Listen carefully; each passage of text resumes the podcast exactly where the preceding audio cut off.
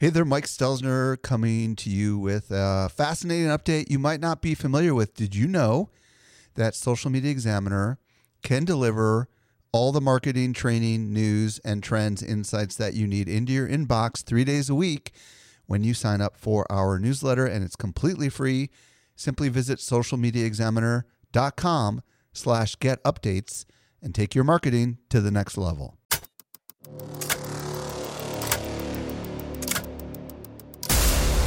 Welcome to the Crypto Business Podcast, helping you navigate the frontier of crypto. And now, here is your host, Michael Stelzner. Hello, hello, hello. Thank you so much for joining me for the Crypto Business Podcast, brought to you by Social Media Examiner. I'm your host, Michael Stelzner, and this is the podcast for innovative thinkers who want to know what works in the world of Web3. Today, I'm going to be joined by Amanda Cassatt and we're going to explore the evolution of Web3 marketing. And Amanda has been marketing in Web3 longer than anyone that I know. I think you're going to find today's interview absolutely fascinating. I am at Stelzner on Instagram and at Mike underscore Stelzner on Twitter. And if you're new to this podcast, be sure to follow this show so you don't miss any of our future content. Let's transition over to this week's interview with Amanda Cassatt helping you to simplify your crypto journey. Here is this week's expert guide. Today, I am very excited to be joined by Amanda Cassatt. If you don't know who she is, she's the former chief marketing officer for ConsenSys and helped bring Ethereum to the market. She's also the co founder and CEO of Serotonin, a Web3 marketing agency that helps Web2 companies bridge in to Web3. She's also the co founder of Mojito, a leading NFT marketplace infrastructure platform. Amanda, welcome to the show. I'm excited to have you. Thanks so much for having me, Michael. Really excited to be here. So, today, Amanda and I are going to explore the evolution of Web3 marketing and how marketers that are really familiar with Web2 need to understand this kind of new world. But before we go there, I would love to hear a little bit of your backstory. How did you get into crypto? How did you get into all this Web3 space? Start wherever you want to start. So I'll start when I had a media focused tech startup called Slant.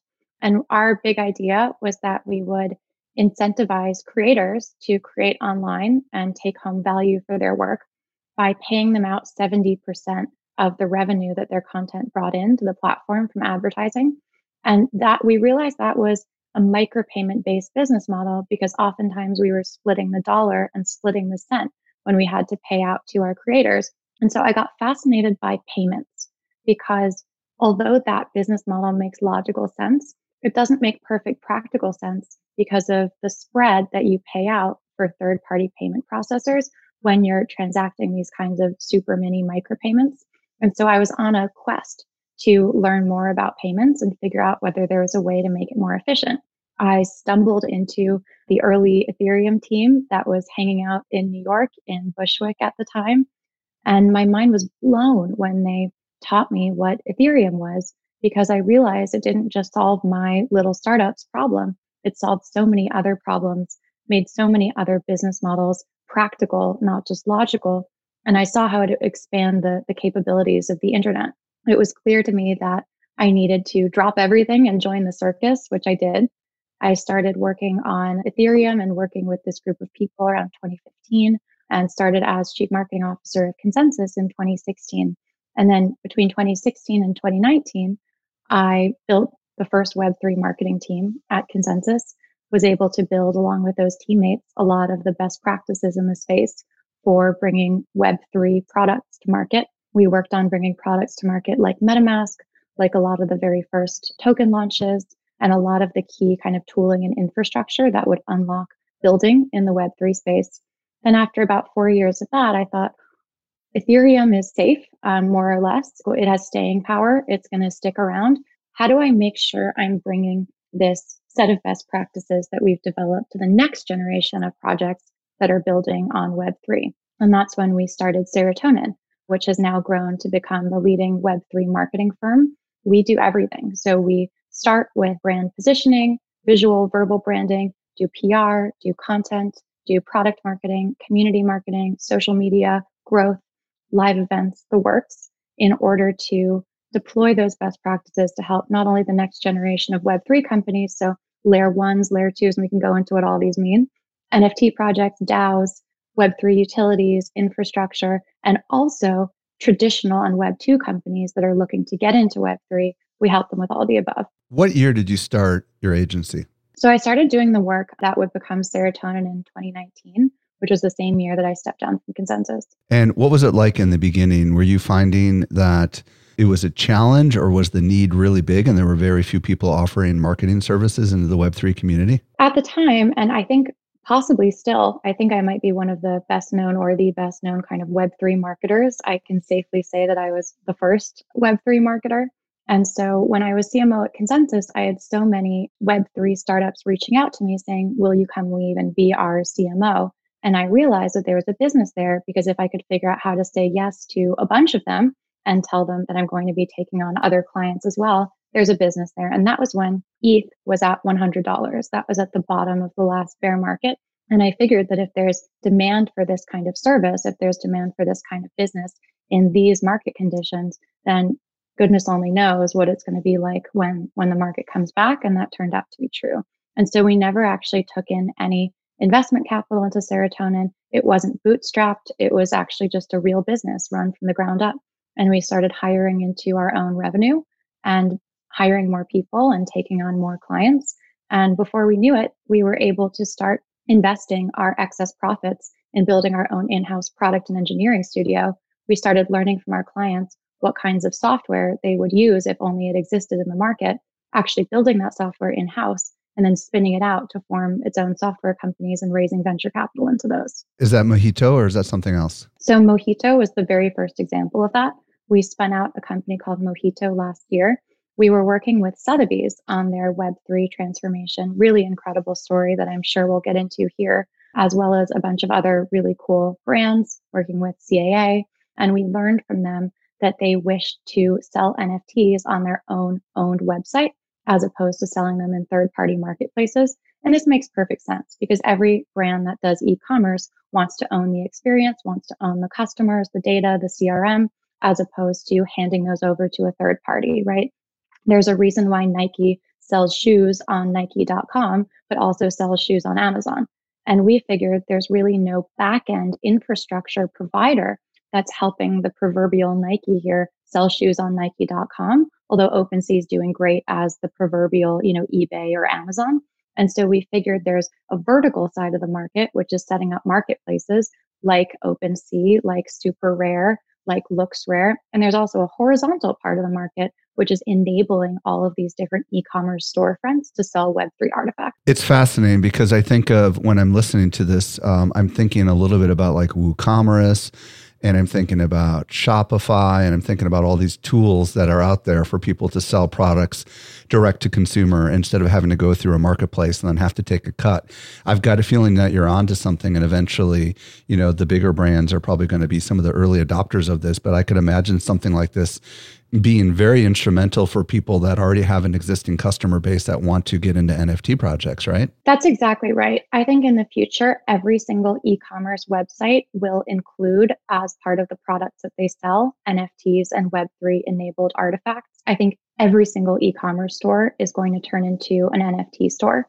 And that's not just big marketplaces, it's also owned brand websites. And so for a brand or a major sports figure or a celebrity you benefit if you can bring traffic and customers to your own owned website as opposed to paying out both in profits and also in data and control of the customer experience. If you can send traffic to your own website, you might as well be selling NFTs on your own website. And so I think that's really a future. I think these marketplaces will grow, but I think also this back end will grow. And part of what we're proud of at Mojito is it's not just a thin layer that lets people sell NFTs, we're also taking care of custody. We're also taking care of payments. We're also taking care of tax assessment.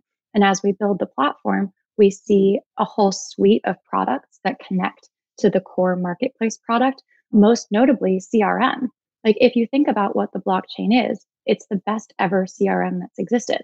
Something like the Facebook or the Instagram or Twitter business suite. What it lets you do is extrapolate people's potential buying behavior based on their identity. What the blockchain lets you do is the opposite. You know their buying behavior because it's all recorded and it's all publicly available on chain. You may not know their identity, but you know what actually matters, which is the buying behavior. And so let's say you sell a certain group of people NFTs and they keep them in their wallets. You can reward them by making your next collection of NFTs only available to those wallets. It's the best customer retargeting system ever to exist. Very cool. There's plenty of people listening right now that are not yet into Web3. I mean, as you know, and we know that there's a massive opportunity out there to onboard businesses of all sizes into Web3. And there's a lot of people that are crypto curious, for lack of a better word, or maybe are even skeptical. Why should businesses, from your perspective, consider adopting Web3 concepts and principles? There are a bunch of different layers to that answer. First, so we've seen since 2009, 2011, the start of companies like Coinbase, a movement of financial assets from fiat into crypto. So moving from Web 2 into Web 3. But I think what we started to see in especially 2021, as the NFT space started really booming, is a movement of a new type of asset class from Web 2 into Web 3. And that asset class is rights and IP as opposed to currency. And so, what you can do by starting to sell NFTs in Web3 is create a new non cannibalistic product line. It doesn't cannibalize any of your existing product lines that helps you unlock the value and liquidity from the rights and IP assets that you already own by translating them into NFTs and selling them in Web3. And so, it's a product that's instantly global. It has no supply chain. It has no kind of upfront costs the way that a physical product does. And the creativity of what it can be is unlimited because it isn't subject to the laws of gravity. Yeah, I like that a lot. I, I, think you're onto something there when you say, look, business X, you've already got existing products and services that, and generally speaking, like when Apple released the iPhone, we know it ended up killing the iPod. You know what I mean? And so on and so forth. And the idea of creating some sort of a new product, digital collectible, for lack of better words, as an NFT could open up a, a, brand new line of revenue for your business, right? Exactly. So it's almost as if no one had invented stickers and stickers were invented for the first time. And you have IP of, let's say, Disney princesses, and now you can start putting your Disney princesses on stickers. And so you have a new product line that doesn't cannibalize any of your existing Disney princess merch lines, but now you can start selling stickers. What do you want to say to those people that are going to say, yeah, but 95% of my audience doesn't understand NFTs yet? Totally. In the beginning of Ethereum getting out there to the public, everyone said to me, no one's ever going to understand how this works. And that's the same thing people said about the internet. And still, nobody understands how it works. We're all using the internet, but most people don't understand how TCP IP works. We can turn on a light switch, but most of us couldn't actually recreate a light bulb or an electrical socket. The same way, people are going to end up using Web3 artifacts and the blockchain without ever understanding how the blockchain works. It's all about creating an experience for a user that enables them to get really seamlessly onboarded. So, what we've actually done with that at Mojito is a gradually custodial wallet. So the moment that you buy your NFT with a credit card, with crypto, whatever the actual merchant has chosen modularly to enable, it goes into a wallet, even if you don't already have a wallet. You can come in with your Web3 wallet, with your MetaMask wallet if you want, or you can just get served with a wallet right there. And you don't have to handle the private key. You don't have to store anything sensitive. But whenever you get educated about Web3 as a user and start wanting to have a self sovereign wallet and you want to start custodying your own value, you can take control of that wallet and take it away from us so that we're no longer the custodians and you're the custodian. And I think these kinds of UX choices for products to create progressive decentralization and to meet users at every step of their journey is what's really necessary here. I love what you're saying here because to get somebody set up today to buy something well, OpenSea now does accept credit cards or cash or whatever, but for the most part, you got to teach people what the heck is a MetaMask wallet. You got to teach them how to go set up a Coinbase account. Then you got to teach them how to transfer all this stuff. Then, I mean, it's so complicated, but the days are coming, is what I'm hearing you say. The days are coming where it's all going to be pretty much transparent. As long as a consumer knows that they can hold something that is limited supply, that is resellable and potentially going up in value, they're probably not going to care what the behind the scenes technology is. Eventually, they probably will, and they'll want to transfer it into a safer space like a ledger. But the the rapid onboarding of consumers, you see that coming relatively fast. Definitely, and I see users coming into the space with a lot of different mentalities. Right, you're describing a mentality of a user who's coming in and really thinking of NFTs in a financialized way and thinking I'm I'm buying something but I'm not consuming the funds that I'm using to buy this. I'm actually just parking them here temporarily because I believe at any moment that I could exit out of this NFT and maybe make a profit on it but but at least be able to resell it because there's enough liquidity demanding this NFT that I could easily do that. And that's certainly a mentality of some consumers in the NFT space. But I would say that as major brands, major sports figures, celebrities, start selling NFTs as products, as membership tokens, as access cards to their fan bases. You're also seeing examples of these things serving utility to their audiences as opposed to being viewed as, let's say, a piece of art or let's say being viewed as a way to park your finances in something that you could exit out of. I love that. I love that. I love that perspective. So let's talk about marketing. You have been doing marketing in the Web3 space longer than anyone that I know what do the people listening, whether they're marketers or working for businesses or even creators, what do they need to understand about marketing in the world of Web3? How is it different, maybe, than the world of Web 2? Here's the fundamental kind of paradigm shift of what I think is changing. In Web 2 and traditional business models, there's a company, and the company is making a product, and the product is being sold to consumers and there are investors who've invested in the company that benefit from that product being successful. What Web3 does, or what it is the substrate that promises to do or can be used for, is collapsing the category of company, consumer, and investor into a single economically aligned category called community. And so that word gets splashed around a lot. It's often used with no meaning. But in the Web3 space, that's just the description for this amalgamated group that has all of these parts in a single economically aligned unit.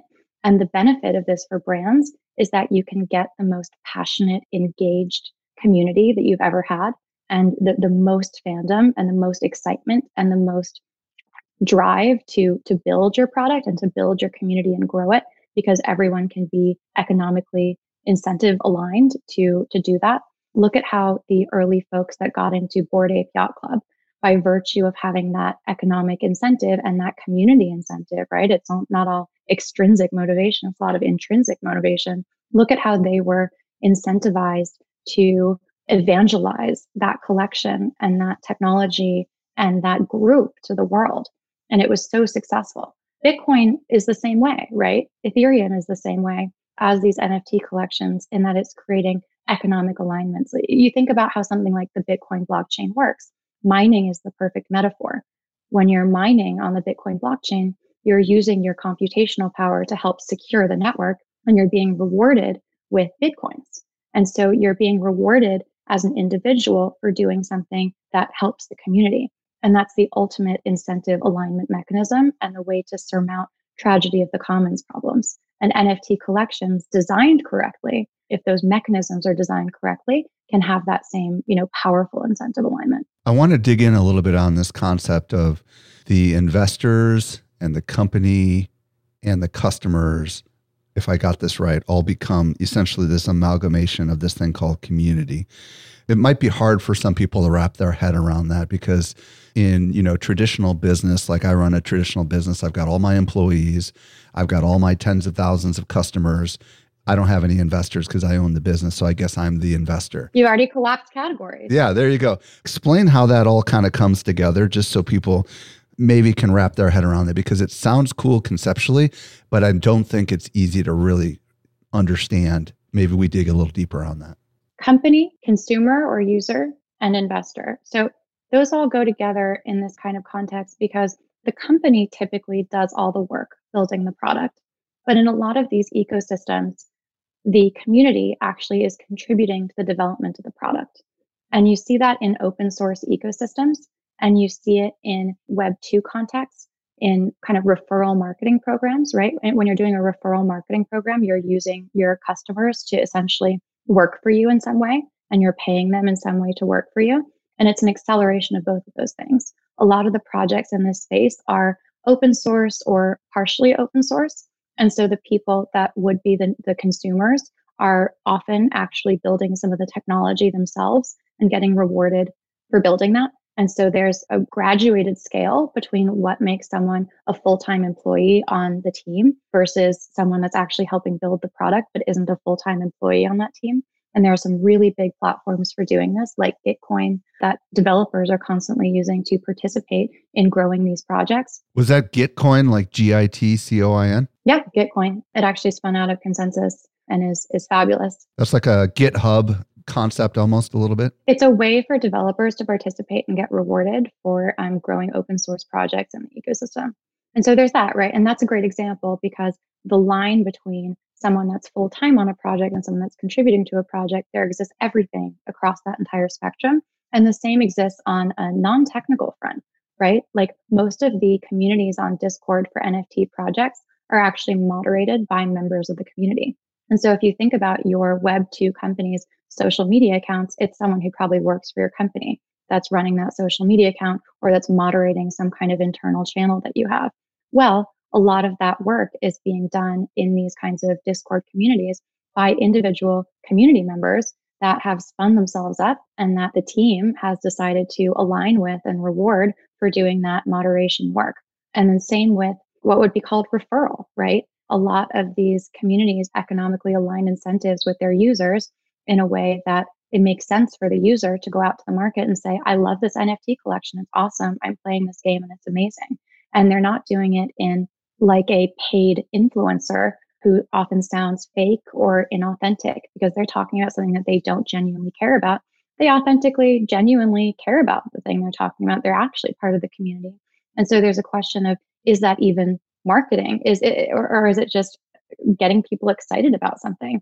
And I think the, the story with Web3 marketing is it's not about X marketing activity or Y marketing activity. It's about designing self marketing systems. And at that systems design level, if you create something good, you can succeed much more powerfully than if you're doing all the work yourself. This is kind of magical to so many marketers, including myself, right? Because, you know, we, we've experienced this a little bit in the social marketing world, right? Where you might have super fans before Web3 who ultimately are super loyal and always active in your Facebook groups or active on certain social platforms and they kind of rise up and then maybe eventually they become uh, part-timers or contractors and then maybe eventually they become employees I think at that conceptual level, what's fascinating about this is because everybody who's in the community is invested in the community, generally speaking, right? Like they own the token or they own the NFT to get into the community. So, in some regards, there are owners that makes them an investor.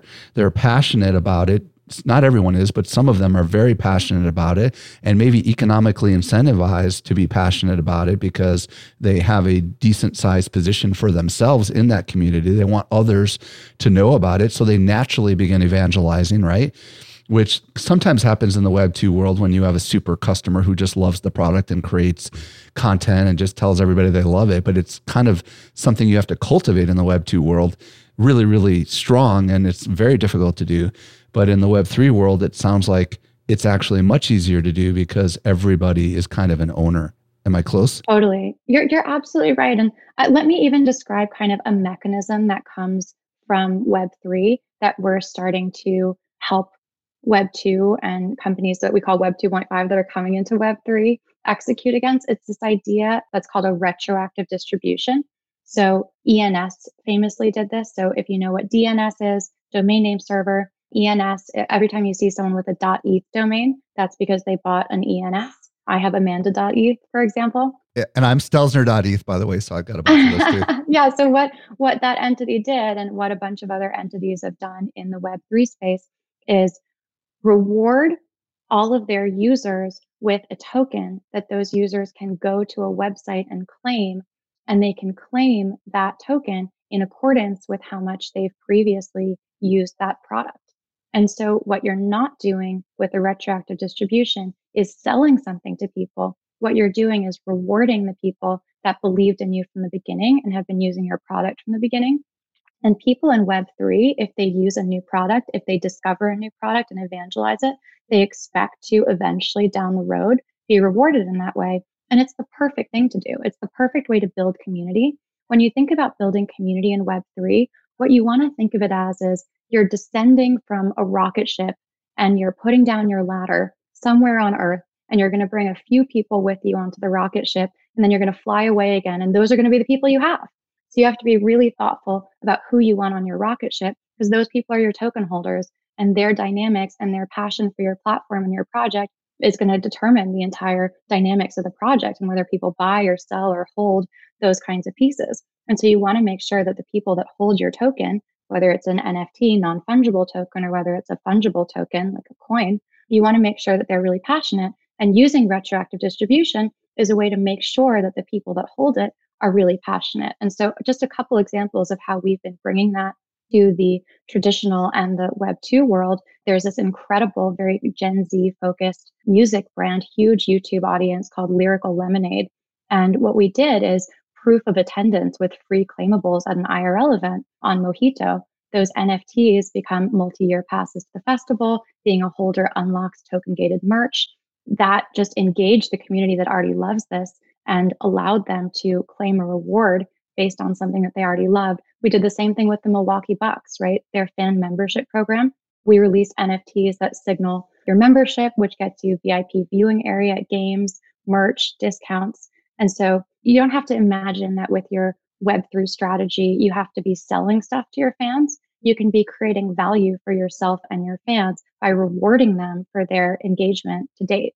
I love this. And I'm a Moonbirds holder, and Kevin Rose has kind of a soft. We work with them. Yeah. We work with Proof Collective from Serotonin. Yeah. So they've got kind of a soft staking metric, right? Which is like they basically you take your moonbirds and you kind of nest them, which is like staking it. You can't resell it.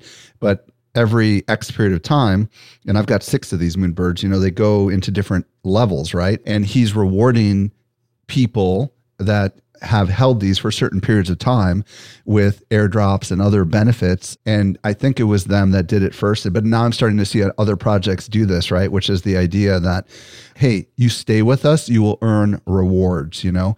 And 96 point some percent of Moonbird holders have nested their birds.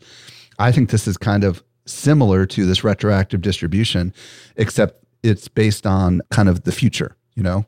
It's kind of exciting. Yeah, I mean, I, I, would consider that almost like not really like a staking mechanism because when you're staking something, you're taking it out of your control temporarily and you're committing to putting it somewhere. It's using the substrate of Web3 to do new things that you couldn't before do with your customer base. Like you can reward them for keeping something in your wallet, the same way that the Bored Ape Yacht Club distributed ape coins to everyone that held Bored Apes at a certain moment in time. And so it made sense to keep that in your wallet if you felt like they were going to do that kind of distribution. A well architected collection or system is going to think about that. What kind of behavior do you want to motivate? What do you want people to do? And then make sure they're rewarded for doing those things. When we were preparing for this interview, and I want to talk about how we can actually do some of these things functionally, but we've already kind of got, got a little bit of a start. But we were talking about uh, designing a self-marketing system so i would love you to kind of like explain what does that mean how do we do that what are some maybe tips or techniques that you might want to recommend when it comes to designing a self-marketing system i think it's more of an evolution of in web 2 marketing or in traditional marketing we can call this an ambassador program or a referral program that concept just gets so much larger in this context because someone isn't an arm's length ambassador or referrer. They really become part of your team and part of your community. And so, what we did when we were first bringing Ethereum to market and popularizing it wasn't saying, we are Ethereum's centralized marketing department and we're going to be pushing out all the information you need to know about Ethereum. Thank you very much. What we did was arm a host of different meetup organizers in different cities around the world with what they needed in order to run coherent uh, meetup groups that would be singing from the same hymnal, that would be using some of the same logos and imagery, that would have some of the same projects rotating through them, talking to different meetup groups around the world about what new was coming on the Ethereum blockchain. And by organizing the organizers into a network, we were able to get much more leverage out of our marketing activity, out of out of designing a deck or out of funding, you know, one of these groups having beer and pizza or out of having a certain project come through, we were able to get so much more bang for our buck, not because we invested more money in it up front, but because we fed a, a, a grassroots movement and we put people in charge. We delegated trust, right? We didn't say we're the only custodians of our brand name, we're the only ones who can use it. We're saying you are the San Francisco meetup organizer. You're not that because we we decided you are. You are that because, you know, you decided that you wanted to be that. And now that you are that, we're going to arm you with everything you need in order to be more successful. And so I think that bottoms up mentality ends up making your money or your effort work a lot harder than a top down command and control mentality where you're trying to maniacally control the expression of an entire brand, which, by the way, wouldn't even work for a decentralized system like that.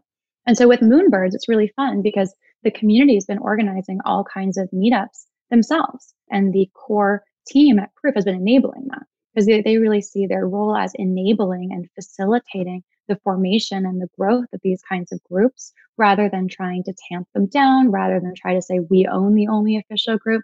For example, there's a women's meetup called Ladybirds that came about really organically that they've definitely encouraged and provided support for a ton. It's about looking at your community consumers, but now community, seeing what they're naturally doing, what they're naturally gravitating toward, and accelerating and supporting those tendencies. Yeah, this is fascinating because so many of the different like like there's I know I mean I, am going to be going to the Moonbirds meetup at NFT NYC and I know they got the Ladybirds and I know they've got some other ones too like they've got certain traits like the magic hat thing is going to be doing something with David Blaine. I'll see you there. Yeah, I don't have the magic hat one though unfortunately. So, but some of the other groups that I'm part of, you know, I'm seeing these traits forming like I'm part of the Bulls and Apes community, which is a relatively new one, and they've got these captain hats and all these different poker skin ones, and there's poker groups. And what they're trying to do is they're trying to develop little sub communities inside their community of holders, and trying to encourage them to have you know live streams, for example, on uh, Twitter,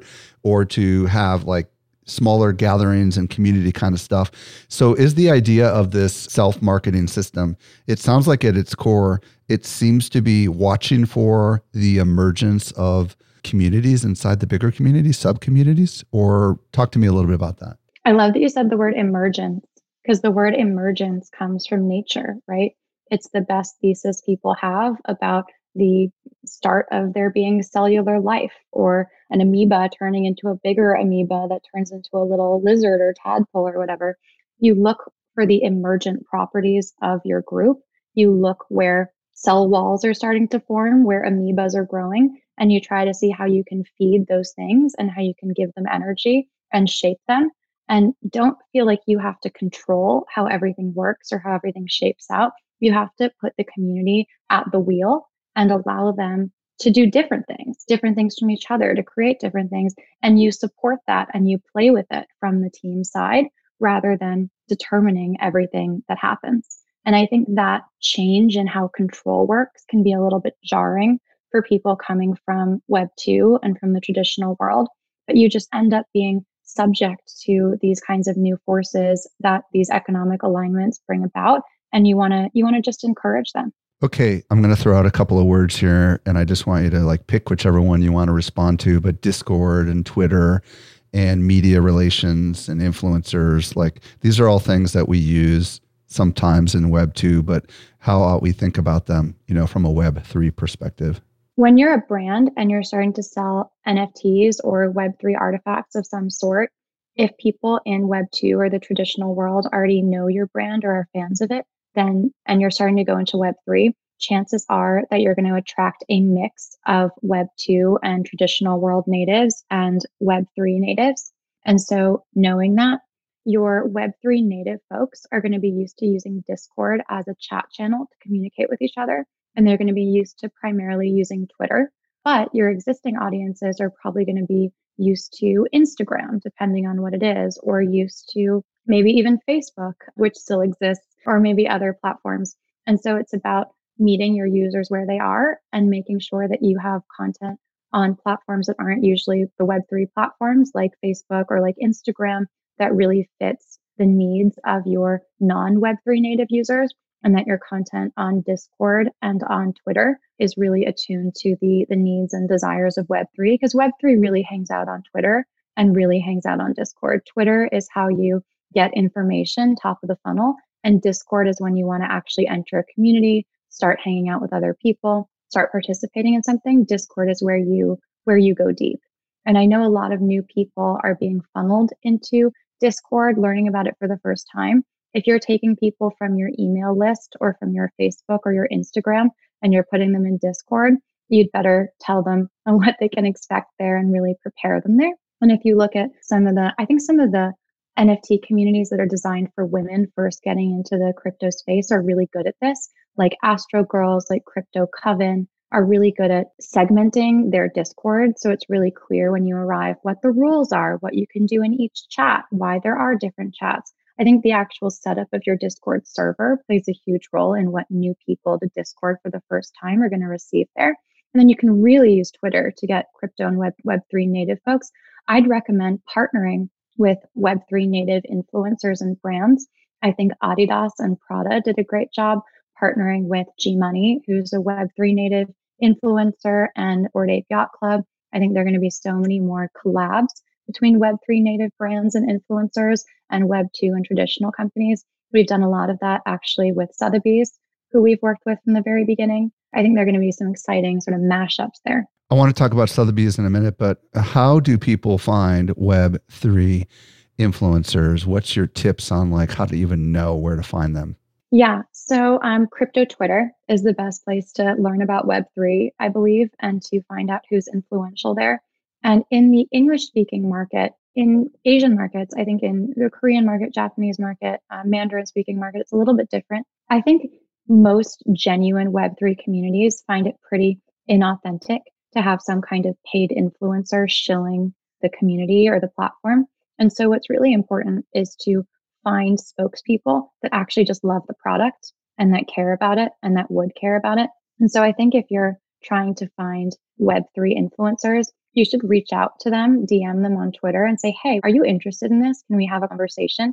And really talk to them person to person and say, Is this a project that you're interested in? And if they want to contribute to it and genuinely want to be part of it, maybe they would also help talk about that project publicly what kind of doesn't work and what rubs the real kind of core of the market wrong and feels inauthentic is if you pay an influencer to speak about your Web3 project that feels like someone that probably wouldn't care about Web3. What's the uh, best method just to basically immerse yourself into the community and kind of see who the active participants are and maybe show them off your product and see if they get excited and maybe they become somehow working with you in that kind of capacity? I would say crypto Twitter is just the best education. I think so. There's some great podcasts you can listen to.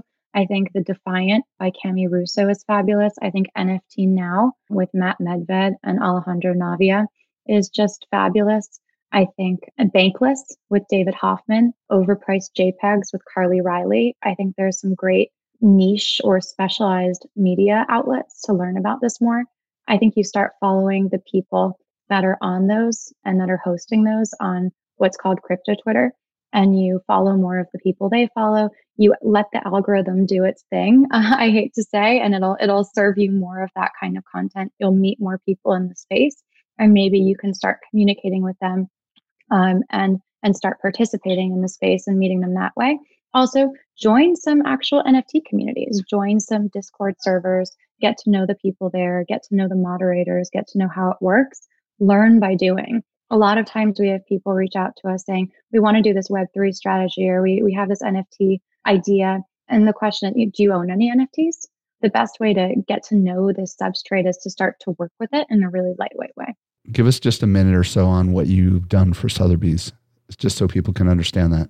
So it, it's so cool. Sotheby's was founded in 1741. It was the first auction house. And so we're not talking about Web 2 to Web 3 transformation. We're talking about a company that has existed since the 18th century selling art. They were obviously really interested in getting into NFTs. We started working with them at Serotonin on the marketing side, helping them with their entry into Web3. And they were working with one of these third party marketplaces and they wished they could sell NFTs on their own owned website. The same way they sell Sotheby's handbags or Sotheby's wines. They wanted to sell digital goods on their own site. We actually originally built Mojito learning from their team what they would want in terms of that product. And now they have the entire Sotheby's metaverse platform. If you look, if you Google Sotheby's metaverse, you'll go to a site that is powered by Mojito that sells NFTs in a freestanding marketplace. And they can sell NFTs there as easily as a CMS with all of those built in capabilities like tax assessment, like customer retargeting, all of the different parts that enable an enterprise, um, a very regulated enterprise, to be able to sell NFTs. That was really the first of its kind. And because of that work, they were actually listed in the Forbes 50 top enterprises using blockchain. They were listed on the Time 100 list of most influential companies, which is extraordinary for their pioneership in the space. And within just a few months of being live on Mojito, they'd done over $100 million of sales on the platform. Wow. So the reception was extraordinary. And the kind of takeaway for other brands and traditional companies looking to get into Web3 is how do you take the poetry of what makes your brand and what you do so successful, which in the case of Sotheby's is curation at the very highest level? And how do you weave a poetry with that and the new capabilities enabled by Web3 to bring to market an offering that brings something new into Web3 and that grows Web, Web3. So we always say the North Star of a great Web3 strategy is does this strengthen and augment the existing Web3 community? And having the endorsement of Sotheby's, having Sotheby's curate art and say, this is worthy of the Sotheby's brand and it's being sold as an NFT in Web3, that really added a lot of endorsement and substance with the credibility of that brand to the entire Web3 and NFT movement. And so it really moved the needle for everyone. And we took them even further, actually, into the metaverse. There's a Web3 enabled metaverse that we actually work with at Serotonin called Decentraland, one of the absolute leaders in that space. And we built a look-alike version of the Sotheby's auction house in New York City in Decentraland. And people can actually go there and people can watch auctions there and they can bid on auctions from there. And we've seen so much actual activity happening there. There were more people watching in there for recent sales than in the actual physical New York location. And so I would say to all brands that the Sotheby's example is a powerful demonstration of how the metaverse is a new location for commerce. Um, it, it, we're moving from Madison Avenue into the metaverse. Amanda Cassatt, this is amazing. You are absolutely a rock star. If people want to reach out to you on the socials or they want to connect with your company, do you have a place that you want to send them? Absolutely. So amanda.eth or at Amanda Cassatt, C A S S A T T is my Twitter handle. Serotonin is our marketing and professional services company. We do marketing for Web3 companies and also big brands that are looking to enter Web3. Check that out, serotonin.co. Feel free to shoot me a note at amanda at serotonin.co. Mojito, our NFT infrastructure spinout, is at mojito.xyz. Feel free to message me about that as well or get in touch on the website. Yeah, and Mojito is M O J ITO. You know, the reason we called it mojito is because mojitos are minty. And for a while, our tagline was the sweetest way to mint. I love that. So mojito, mojito like the drink, M O J I T O dot X Y Z. Amanda, thank you so much for coming on and sharing your wisdom with us. We're better because of it. Absolutely, my pleasure. Thank you for having me on and see you at NFT NYC. Hey, if you missed anything, we took all the notes for you over at socialmediaexaminer.com slash C26. If you're new to this show, be sure to follow us if you've been a long time listener. Would you let your friends know about this show? I'm at Stelzner on Instagram and at Mike underscore Stelzner on Twitter. This brings us to the end of yet another episode of the Crypto Business Podcast. I'm your host, Michael Stelzner. I'll be back with you next week. I hope you make the best out of your day and may Web3 continue to change your world. The Crypto Business Podcast is a production of Social Media Examiner.